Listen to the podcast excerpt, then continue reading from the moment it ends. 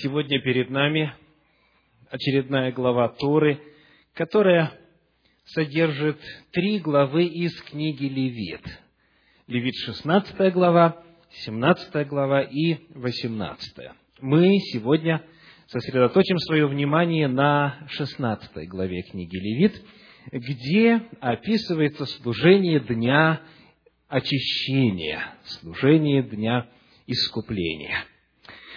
Перед нами в этом предписанном обряде несколько важных фигур, несколько важных действующих лиц. Начинается все с описания первосвященника. Описывается, что он должен делать и сделать. Перед нами также святилище, потому что его нужно очистить. Перед нами народ, который тоже нужно очистить. И перед нами способ очищения, а именно жертвы. Телец и козел. Давайте посмотрим на главные действия, представленные в этой главе, и попытаемся понять основные параметры смысла Дня очищения. Йом-Кипур, День очищения. Книга Левит, 16 глава, 4 стих говорит, описывая действия первосвященника.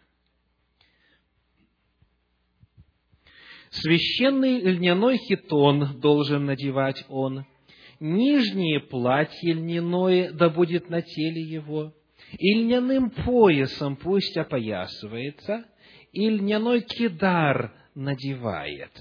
Это священные одежды, и пусть омывает он тело свое водою и надевает их.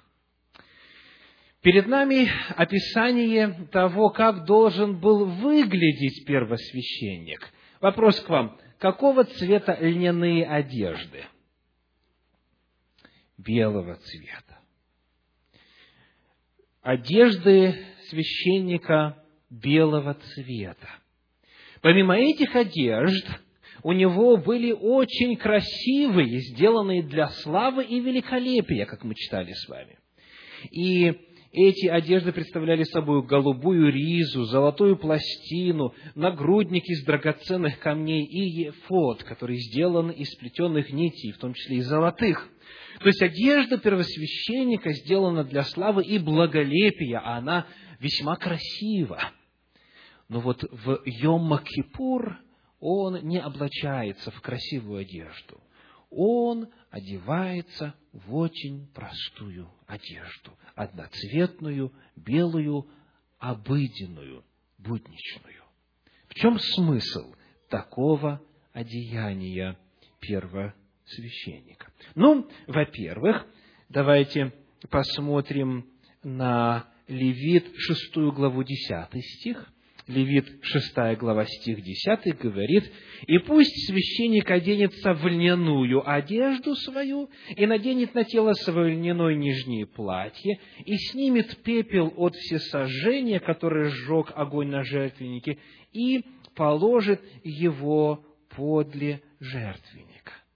В шестой главе описывается очищение жертвенника, а если точнее, то пепел снимается с жертвенника. То есть жертвенник готовится к тому, чтобы следующую на нем жертву принесли.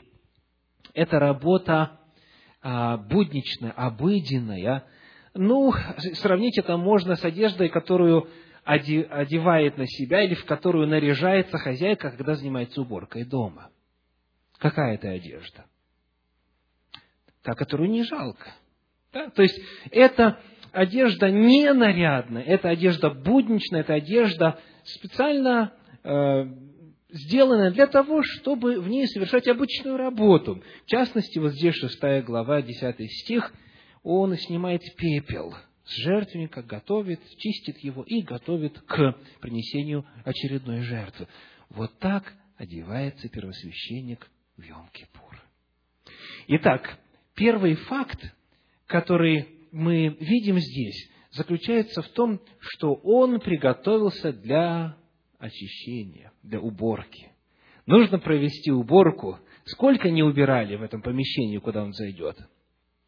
Целый год не убирали. Да, то есть весь его вид, это вид, говоря современным языком, домохозяйки, которая много углов оставляла так а, на потом.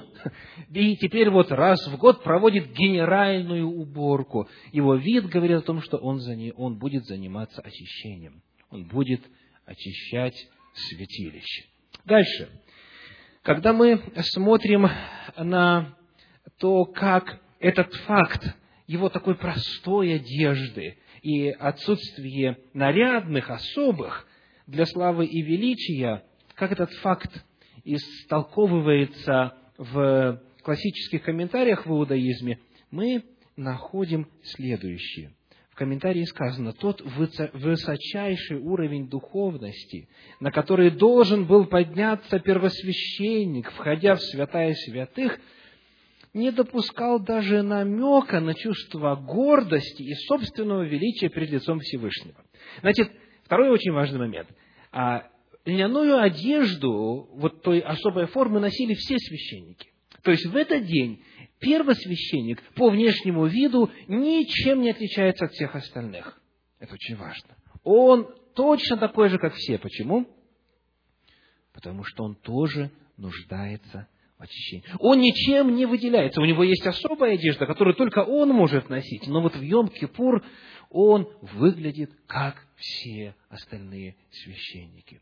Он причастен плоти и крови, он точно такой же, он обложен немощами. Далее.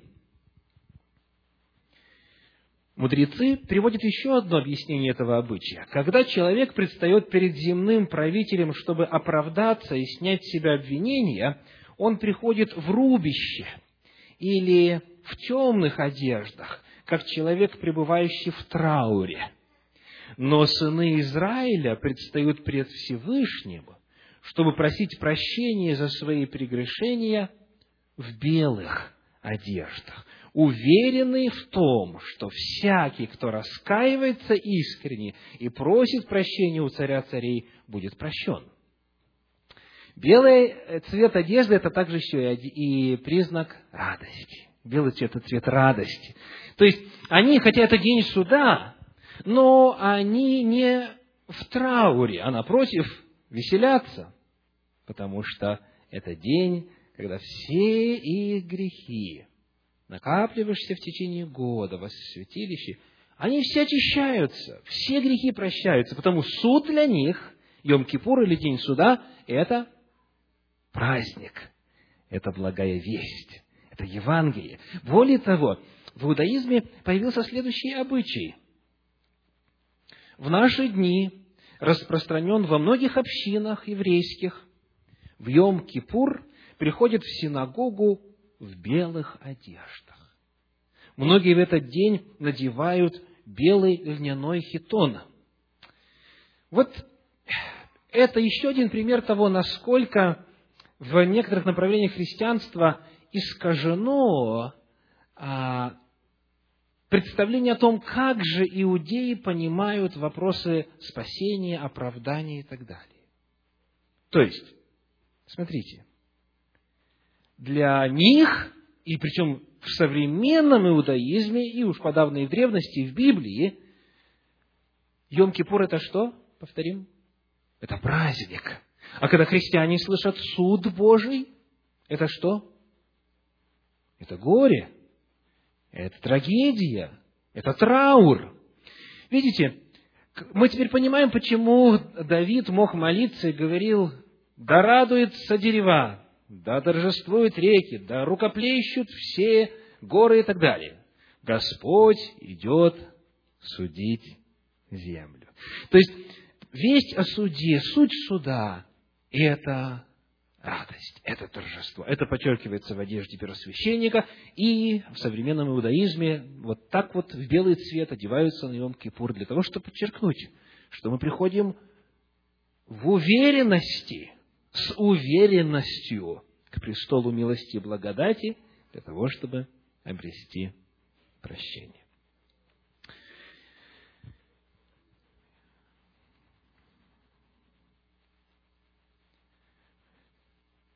Одевшись в эту особую одежду, первосвященник вначале входит во святилище, причем во святое святых за вторую завесу с кровью тельца.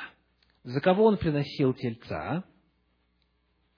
Сказано, давайте уточним, за себя и, и за дом свой. Это очень важно.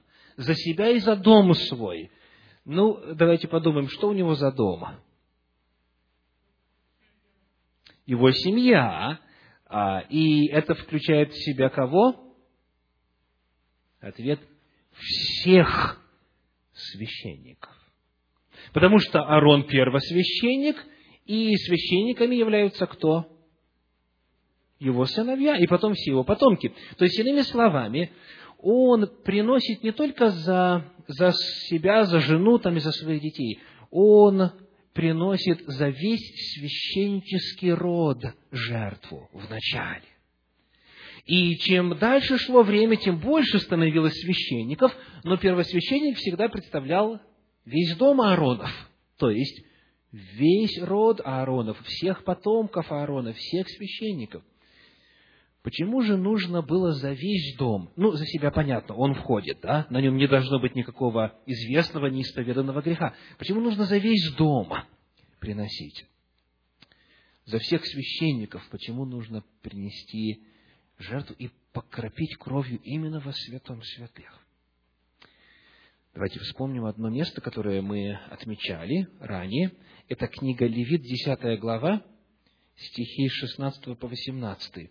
Левит, 10 глава, стихи 16 по 18. «И козла жертвы за грех искал Моисей, и вот он сожжен.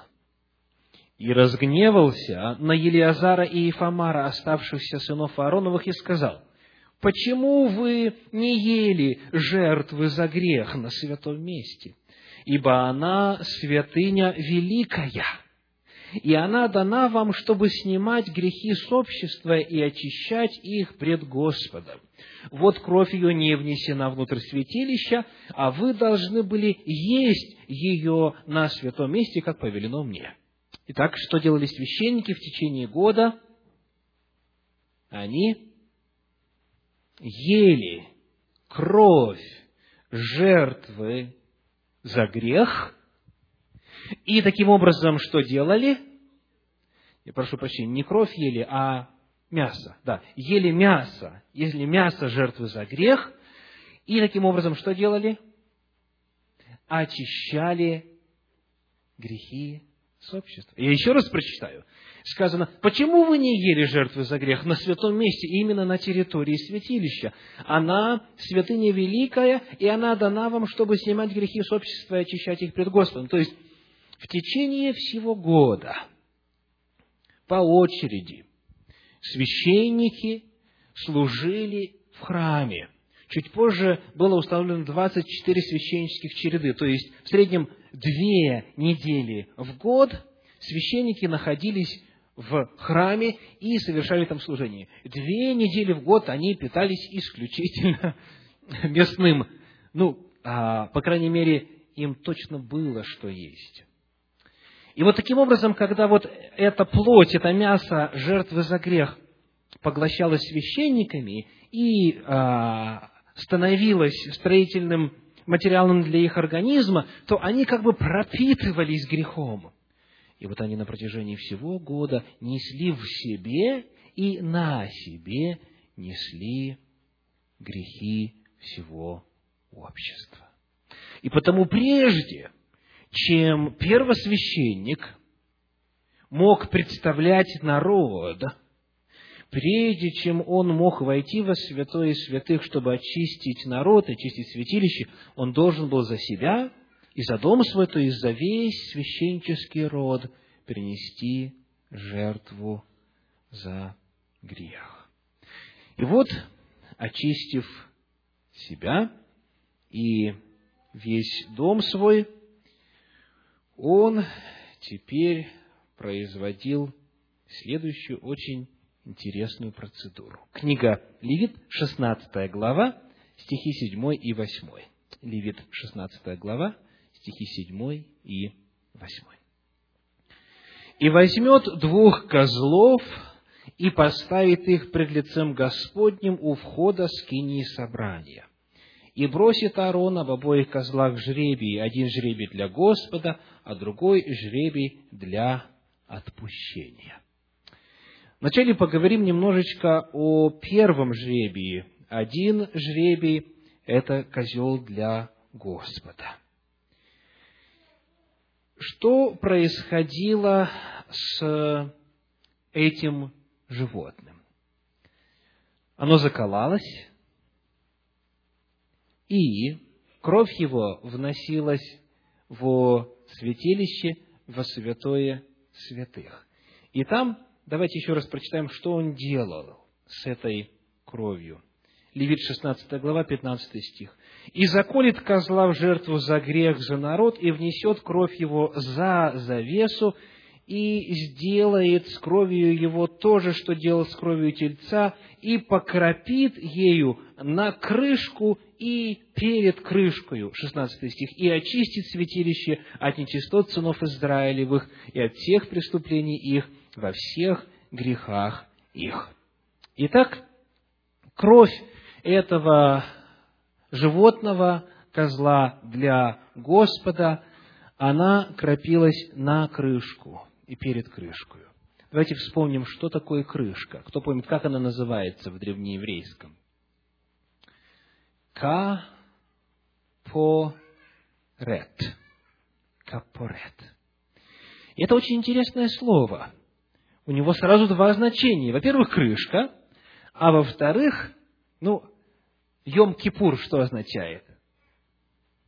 День, это Йом, Кипур, очищение. Капар – это очищать. Кипур – очищение.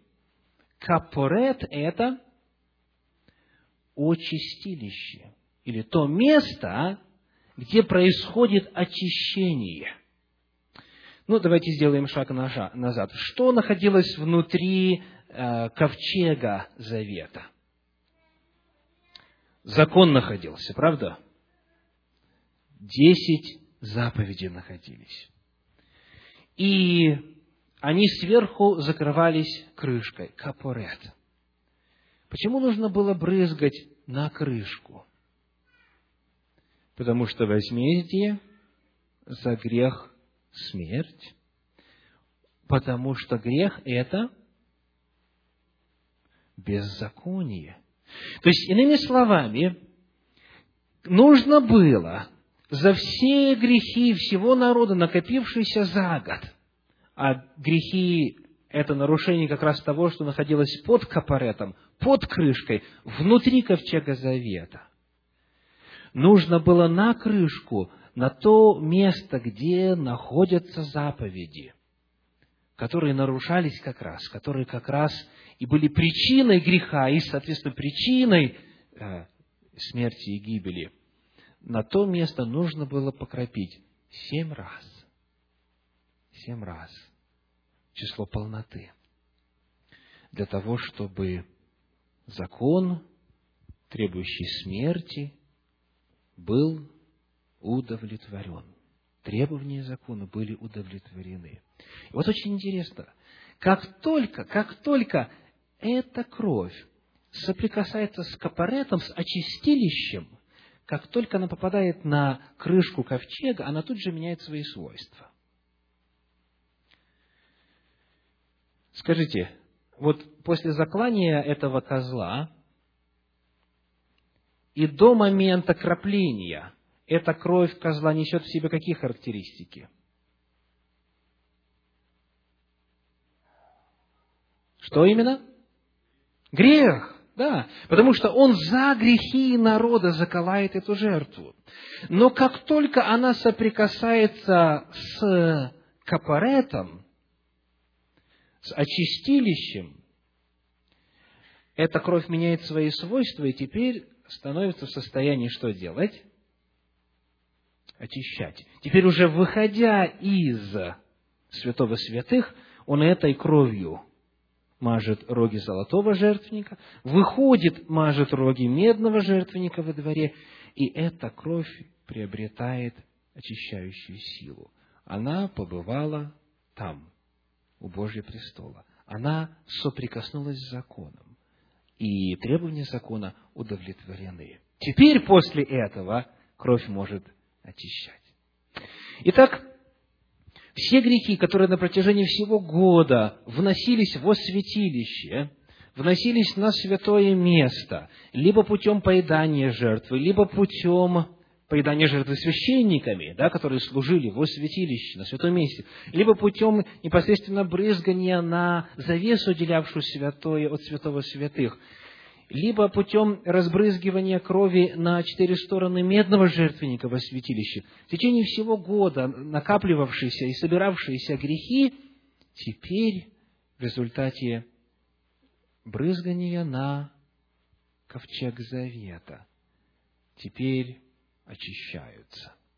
И после этого происходит следующие действия. Но прежде мы знаем, что все эти э, служения, все эти церемонии были прообразными. Да? Священное Писание говорит о том, что эти все служения указывали на служение в небесном святилище, на Агнца Божия, на Иисуса Христа, на Мессию, который взял на себя грехи всего мира. Вот этот вот козел для Господа указывает как раз на Иисуса Христа. Мы читаем об этом в послании к евреям в 13 главе, стихи 11 и 12, евреям 13 глава, стихи 11 и 12, сказано так. «Как тела животных, которых кровь для очищения греха вносится первосвященником во святилище, сжигаются вне стана, то и Иисус, дабы осветить людей кровью Своей, пострадал вне врат.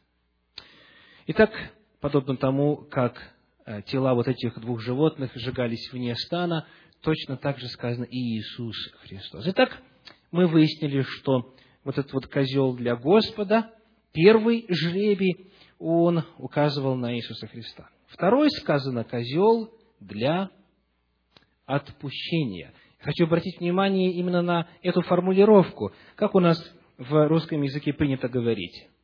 Козел отпущения. А Библия говорит козел для отпущения. В чем разница? В оригинале говорится так. Ла Азазел. Для Азазеля. Слово, которое у нас переведено как «отпущение», в оригинале звучит так – «азазель». Азазель. Что это такое? Один козел для Иеговы, другой для Азазеля. На кого указывает этот второй козел? Как э, говорят комментаторы, в, я сейчас читаю из комментария Санчина, комментаторы по-разному определяют значение этого слова – Ряд комментаторов утверждает, что Азазель – это название скалы, с которой сбрасывали козла, отсылаемого в пустыню. Отсылание козла в пустыню символизирует очищение от всех грехов и уничтожение последствий всех дурных дел сынов Израиля в результате полного раскаяния и стремления приблизиться ко Всевышнему. Итак, есть одна точка зрения, их несколько в иудаизме, что это название скалы, и что оттуда сбрасывали, так? Сбрасывали этого козла, и таким образом ему наступал конец. И символ какой? Полное, окончательное уничтожение греха и зла. Так.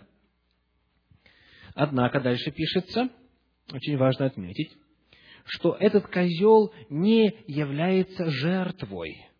Правда? Он не приносится в жертву. В жертву приносится козел для Господа. Он заколается, его кровь вносится во святой святых. А этот козел – это не жертва. Ну, соответственно, он не указывает на Иисуса Христа, на Агнца Божьего, потому что тот пролил свою кровь. Тот был принесен в жертву.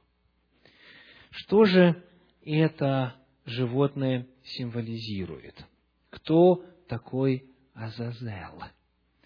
Как пишет Щедровицкий в своем комментарии на Тору, о нем, об этом Азазеле, рассказывается в талмудической и мидрашитской литературе, в мидрашах и в Талмуде.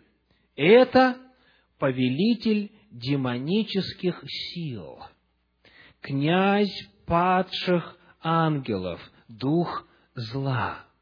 Само слово «азазел» переводится как «свирепый бог», свирепый или злой бог, Азазел. Ведь вы знаете вторую часть, Эль, Эль, бог в древнееврейском. Так вот, в, в Талмуде есть мнение, согласно которому это предводитель злых ангелов. Это дух зла. И таким образом у нас контраст. Один козел для Яхвы, для Господа, второй козел для кого?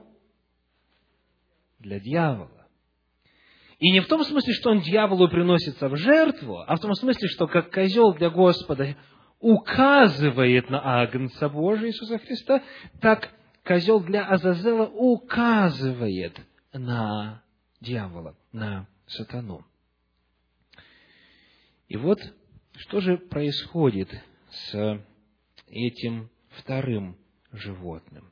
Сказано, стихи 20-21, «И совершив очищение святилища, скинии собрания и жертвенника, приведет он живого козла и возложит Аарон обе руки свои на голову живого козла и исповедает над ним все беззакония сынов Израилевых, и все преступления их, и все грехи их, и возложит их на голову козла и отошлет в пустыню. Значит, очень важный момент. После чего происходит исповедание всех грехов на а, голове второго животного. Обратили внимание?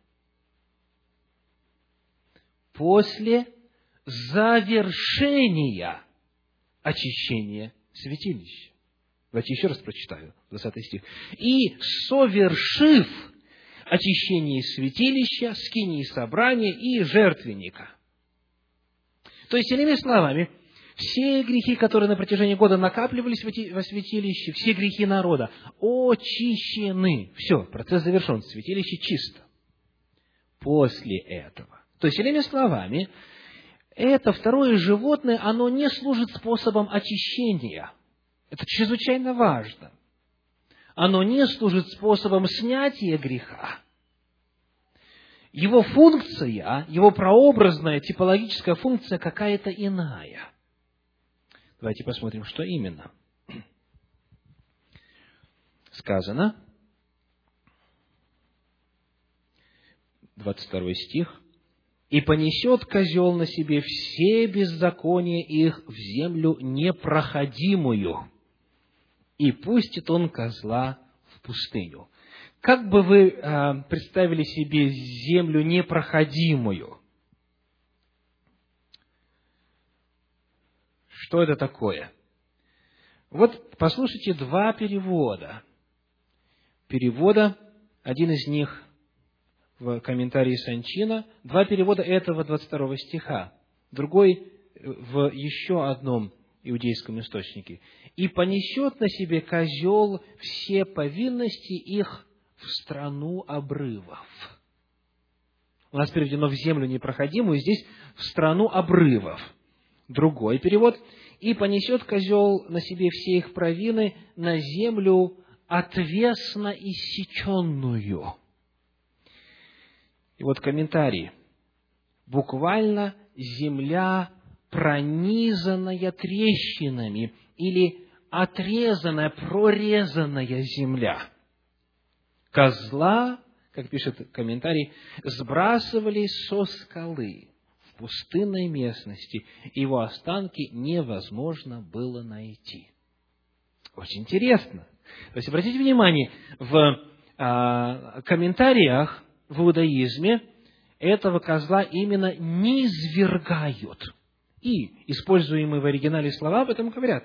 То есть, это вот иссеченная, обрывистая, ответственная, обрывистая земля. То есть, его туда выбрасывают, и он разбивается в бездне, и а, его невозможно найти.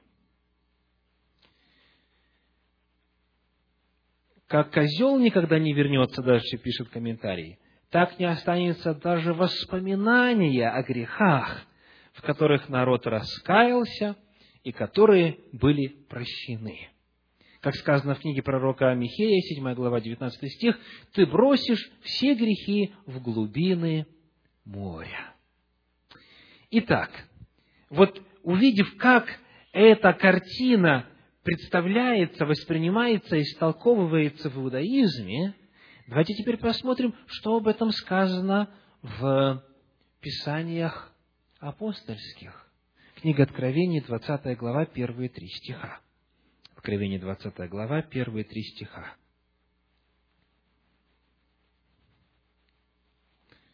Читаем. И увидел я ангела, сходящего с неба, который имел ключ от бездны и большую цепь в руке своей. Он взял дракона, змея древнего, который есть дьявол и сатана, и сковал его на тысячу лет, и низверг его в бездну, и заключил его, и положил над ним печать и так далее. Итак, обратите здесь внимание на слова, которые используются для описания дьявола. Что с ним происходит? Сказано, он взял и низверг его в бездну. То есть, иными словами, Иоанн, богослов, использует те же слова и те же образы, которые существуют в иудаизме для описания того, что происходило с козлом для Азазела. Его сбрасывали в бездну. Его сбрасывали со скалы. И перед нами описание как раз-таки вот этого предводителя злых духов, предводителя падших ангелов, Азазеля, свирепого или злого Бога, Бога с маленькой буквы, естественно, Бог века сего, как он называется в посланиях, а, дьявола или сатаны, который был представлен в Торе в служении святилища в образе второго животного, козла для Азазела.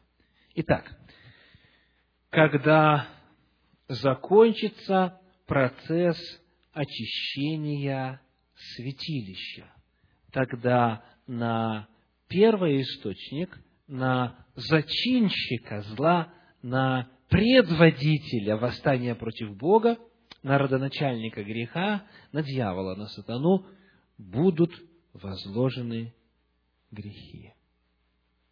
Будут возложены грехи. Теперь вопрос, чьи грехи будут возложены? Согласно типологии святилища. Грехи которые оказались во святилище, правда? Грехи, которые оказались во святилище. Что это за грехи? Те, которые были принесены во святилище, значит, это те грехи, которые были исповеданы, в которых люди раскаялись, это те грехи, которые человек возложил на Агнца, и которые попали в святилище. Вот те грехи возлагаются на дьявола.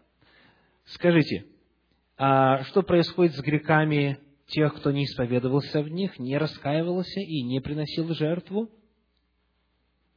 Они сами несут свои грехи.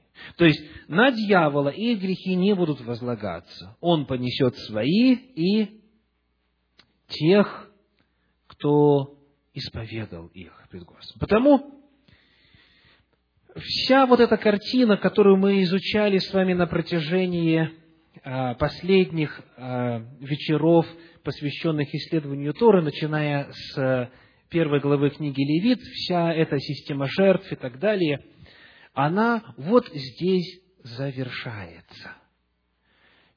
Перед нами рассказ о том, как Господь поступает с грехом. Давайте напомним. Он говорит, если кто грешен, и узнал, что он грешен, и осознал, что он грешен, или даже если знал, что согрешил, но теперь раскаивается, приходите ко мне домой. Он говорит, да? Исход 25.8. «И устроят они мне святилище, и буду обитать посреди них». То есть у Бога был адрес, у Бога был дом, у Бога было конкретное жилище в стане народа Его. Господь говорит, если вы согрешили, я могу вам помочь. Приходите ко мне, приходите в мой двор, приходите ко мне в дом, я сниму с вас грех. Но мы видим, что Бог не собирается на себя брать грех в полном и окончательном смысле этого слова. Он берет на себя грех только лишь временно. Он берет ответственность за грех. И он хочет, чтобы все, все жители земли, увидев и осознав, что они грешны, раскались и отдали ему этот грех. Он ждет. Но наступает время, когда год заканчивается. И Божье жилище, которое свято, и Бог, который безгрешен, должно быть очищено. И потому совершается вот это важное служение, Йом-Кипур, день очищения, когда на капорет, на крышку, которая накрывает ковчег завета, который накрывает десять заповедей, которые являются как раз сутью вопроса и проблемы, когда туда попадает кровь. И все это, поскольку Священное Писание говорит, поскольку оно является образом и тенью небесного святилища, перед нами удивительная картина. Сейчас, когда мы с вами, осознав свою вину, возлагаем ее, свой грех в молитве, с исповеданием, с раскаянием, возлагаем на голову Агнца Божия Иисуса Христа, грех уходит куда? Куда?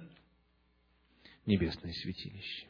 Небесное святилище, где он сейчас совершает служение первосвященника. Но этот процесс однажды закончится. И наступит момент, как сказано в 16 главе, никто не должен быть в святилище, когда он заходит туда для совершения этого служения. Никто не должен быть. И должен наступить момент, когда небесное святилище, в которое, по милости Господней, грехи всех грешников, исповедующихся и кающихся, размещались на протяжении всей истории Земли, оно должно быть очищено. И об этом очень четко сказано в послании к евреям в 9 главе. Евреям 9 глава, стихи, стих 23. Итак, образы небесного должны были очищаться сими, само же небесное лучшими сих жертвами – образы небесного, то есть земное святилище, очищались обычными земными жертвами. Небесное святилище должно быть очищено лучшими сих жертвами, то есть жертвой Иисуса Христа, на которого указывал козел для Господа. Так вот, небесное святилище нуждается в чем? В очищении, потом тому, как очищалось земное. И вот эта картина описана в книге Откровения – в 15 главе. 15 глава, 5 стих. И после, ну, давайте, может быть, а, четвертый стих прочитаем. «Кто не убоится Тебя, Господи?» Или лучше даже всю 15 главу, там всего 8 стихов. «И увидел я иное знамение на небе, великое и чудное. Семь ангелов, имеющих семь последних язв, которыми оканчивалась ярость Божия. И видел я как бы стеклянное море, смешанное с огнем, и победивший зверя и образ его, и начертание его, и число имени его, стоят на этом стеклянном море, держа гусли Божии, и поют песнь Моисея, раба Божия, и песнь Агнца, говоря, «Великие и чудны дела Твои, Господи, Боже Вседержитель, праведны и истинны пути Твои, Царь Святых». Итак, одна группа что делает – радуется, поет, торжествует. Вот как те, кто сегодня на Йом-Кипур приходит в праздничных, в белых одеждах, показать, что не верят в Божье прощение, в Божью милость. Суд – это радость, это праздник. Но дальше сказано, четвертый стих, «Кто не убоится Тебя, Господи, и не прославит имени Твоего, ибо Ты един свят». Все народы придут и поклонятся пред Тобою, ибо открыли суды Твои. И после всего я взглянул, и вот отверся храм скинии свидетельства на небе. Что такое скиния свидетельства? Что такое свидетельство? В Торе мы читаем, «И туда в ковчег положи свидетельство, которое я дал тебе. То есть, десять заповедей называются откровением или свидетельством, или десятисловием и так далее. Искиния свидетельства – это святое святых. Это то место, где находится ковчег Завета. Это то место, которое чуть раньше описывалось в 11 главе книги Откровения, в 19 стихе. «И отверся храм Божий на небе, и явился ковчег Завета его в храме его». Итак, вот это место открывается. Когда оно открывается, скажите? По церемониалу Торы – в Йом-Кипур. Тогда только один раз в год оно открывается, потому что завесу нужно отодвинуть, чтобы туда первосвященник зашел. Итак, открывается храм скини свидетельства на небе, и вышли из храма семь ангелов, имеющие семь язв, облеченные в чистую и светлую льняную одежду, и опоясанные по персям золотыми поясами. И одно из четырех животных дало семи ангелам семь золотых чаш, наполненных гневом Бога, живущего веки веков, и наполнился храм дымом от славы Божьей и от силы Его, и никто не мог войти в храм, доколе не окончились семь язв семи ангелов. Итак, в прочитанной нами 16 главе книги Левит говорится о том, что никто не может заходить в храм, пока что, пока пресвященник совершает очищение. Что перед нами описано? Йом-Кипур. Но это Йом-Кипур уже теперь вселенский, это очищение уже теперь небесного святилища. И сказано, что никто в это время туда не может зайти, пока, пока не окончились семь язв семи ангелов. То есть в этот день, в Йом-Кипур, одни радуются, торжествуют, поют, они в белых одеждах, потому что они исповедали свои грехи, они смирились, как говорится в 16 главе, стихи 29 и 30, «И да будет сие для вас вечным постановлением, в седьмой месяц, в десятый день месяца смиряйте души ваши». Итак, одни смирились, а вторые, что? Левит, 23 глава, говорит на эту тему так. Книга Левит, 23 глава, стих 29. «А всякая душа, которая не смирит себя в этот день, истребится из народа своего». Итак, выбор за человеком. Йом-Кипур – это время, когда все точки над «и» расставляются, когда Бог, по милости Своей, принимавший грехи, снимавший грехи с беззаконников, с грешников, теперь должен очистить свое жилище. Святилище Небесное, престол Божий не может быть местом беззакония. И наступает момент в истории всей Вселенной, когда небесное святилище очищается. И это время радости для одних – и время наказания для других. Истребится всякая душа, которая не смирила себя, которая не исповедала свои грехи. И вот после этого, когда служение в святилище заканчивается, как говорит нам уже 16 глава книги Откровения, там произносится из храма, от престола, какой голос, кто помнит? Совершилось. Все, совершилось. И после этого Иисус Христос приходит уже на землю, и а, возлагаются все грехи, которые были неисповеданы, в которых не было раскаяния, которые не были очищены, они возлагаются на, на дьявола, на сатану. И его не извергают в бездну, как того козла для Азазеля из Торы. Аминь.